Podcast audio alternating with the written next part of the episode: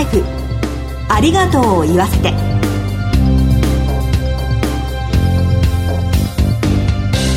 こんにちは。そしてはじめまして。番組パーソナリティの栗林さみです。今日からこの番組を担当させていただきます。よろしくお願いいたします。そして今回のコメンテーターは全日本総裁業協同組合連合会理事の菅慶三さんです。よろしくお願いいたします。菅です。よろしくお願いします。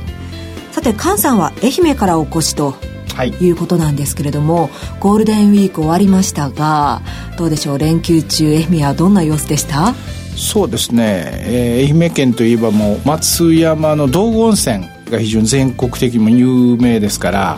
まあ、あの連休中はですねいろんなところからあの観光客の方がお見えになって、えー、賑やかになってました。ちなみに菅さんはお休みの時の過ごし方って何かありますか？そうですね、えー、映画に行くことが多いかな最近は。映画ですか、はい、お好きなんですね。どっちかっていうとあのヒーローもんみたいな感じのあの洋画を見る機会が多いですね。ちなみにこの大型連休のことをゴールデンウィークというふうに名付けたのは映画業界の方だということなんです。そうなんですか。はいぜひこのね連休の間に映画を楽しんでほしいという思いでねゴールデンウィークという名前を付けたということなんですよ。そんな映画のお話今日はですねたっぷり伺っていきたいなというふうに思っています。お楽しみに、はい、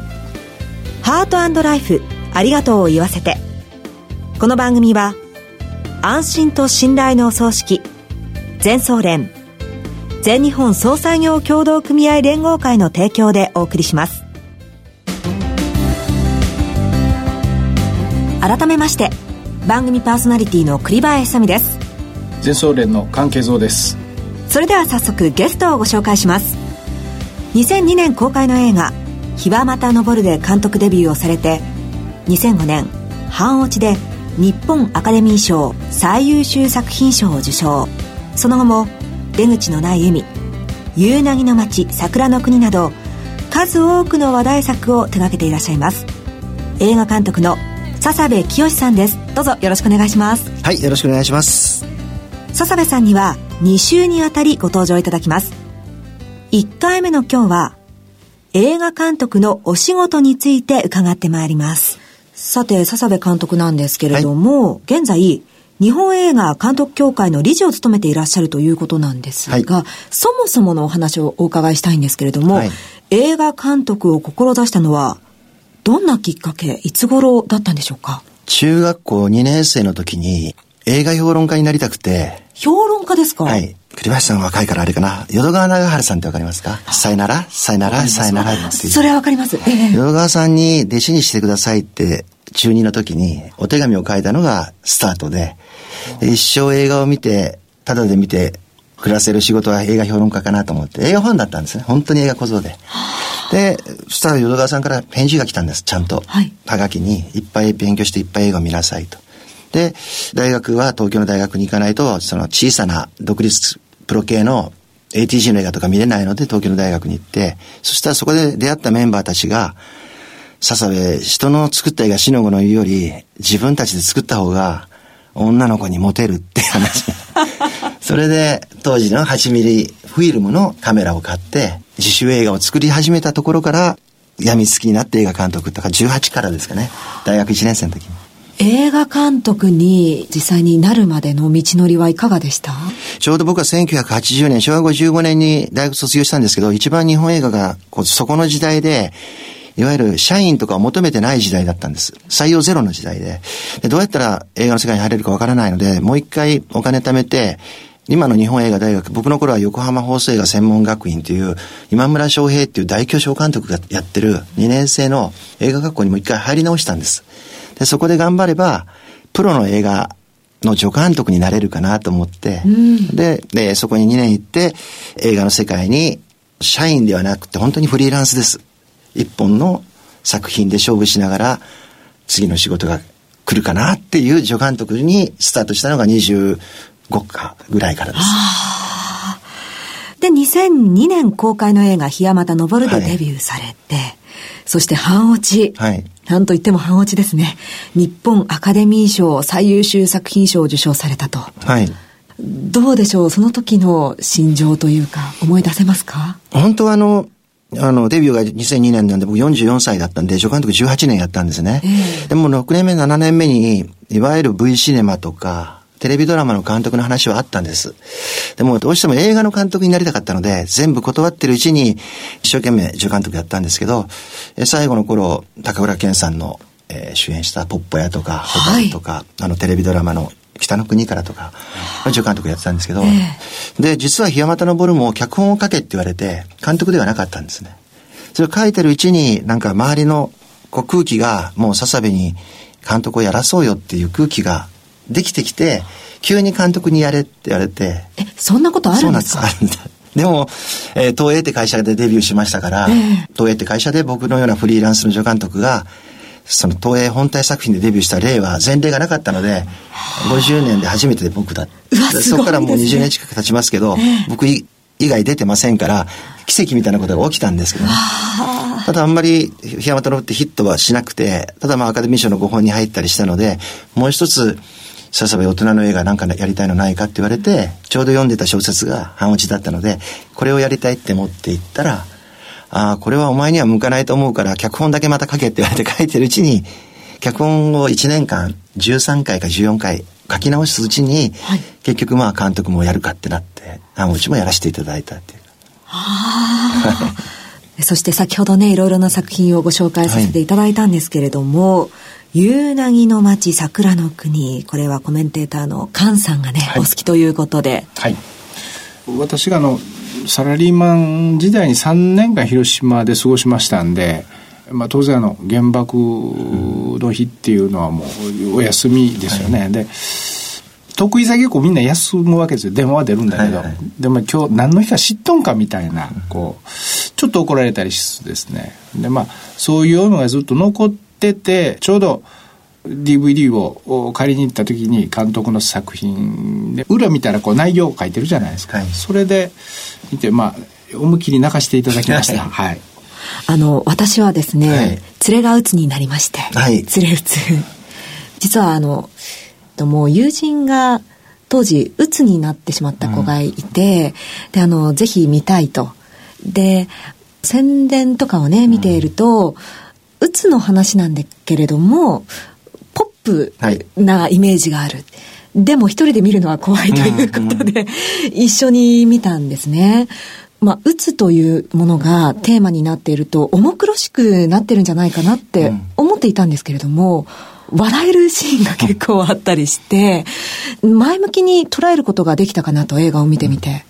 まあ、ともすると、監督の映画というのは、重いというか、辛い壮絶になりがちなテーマっていうのが多く扱われていると思うんですけれども、監督はどんなことを思っていつも作品作られているのかなというところが気になりました。あの、今おっしゃっていただいたことを、まさに意識していることで、あの、一番最初に話した僕は中学生の時に映画評論家になれてて、映画に実は救われたんですね。あの、小学校高学年から中学校の頃、嫌な子供で、学校でちょっと浮いたりして、その時に一人で映画館にもし、もしくはまあ僕とか菅さんの時代は、毎日のように夜9時になると洋画劇場があって、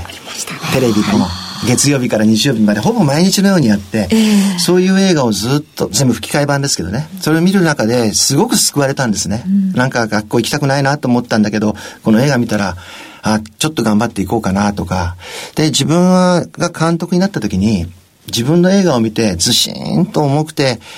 えーっていう映画よりは、ちょっと社会を照らし出すんだけど、最後に、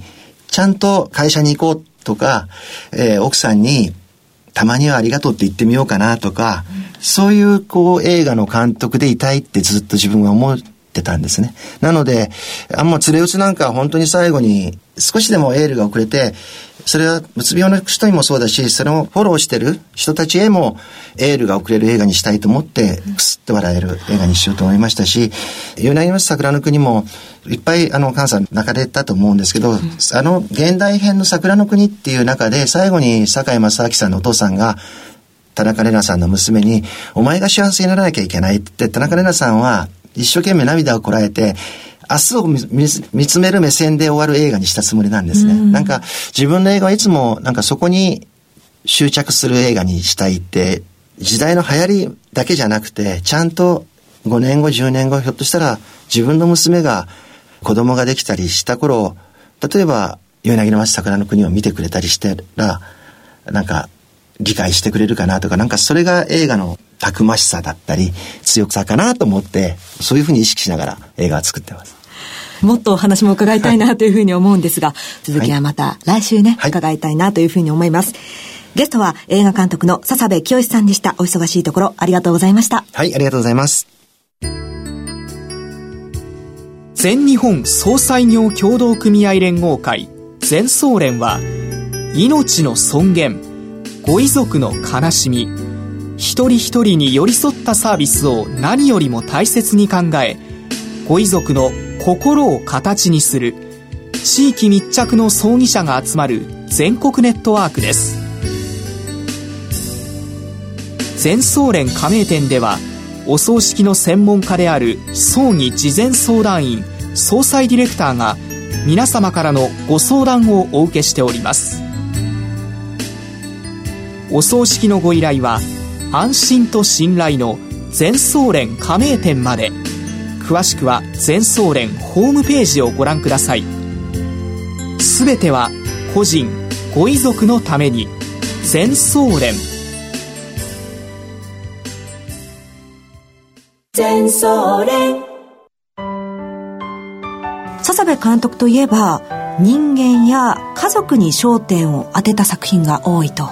いうことで菅さんもねその作品多く見られているということですよね。はい。あの我々の業界でもですね家族とか絆っていうことがちょっとずつこう薄くなってるような気がするんですね。亡くなった方の人生っていうのはそのご家族の方はこう知らない時代が随分ありますので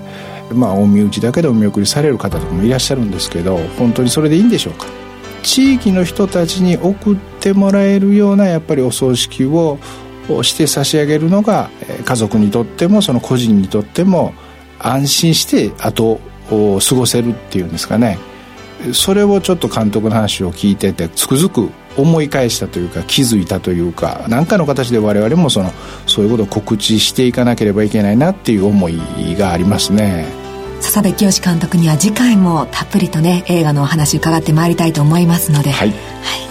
えー、それでは最後に栗林さん今日から番組にご出演されるにあたって抱負を聞かせてくださいもう今日からね私出演ということですので1回目からね笹部監督のとても厚みのあるお話を伺うことができたんですけれどもこれからきっといろいろな分野の方からねお話を伺うことができると思いますので楽しみにしたいと思いますし一回一回自分の中にそのお話を取り込んでいって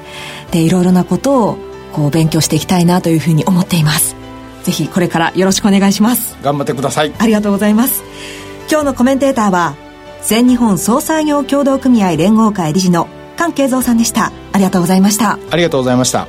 進行は番組パーソナリティの栗林さみでした。ハートライフありがとうを言わせて。この番組は安心と信頼のお葬式全総連全日本総裁業協同組合連合会の提供でお送りしました。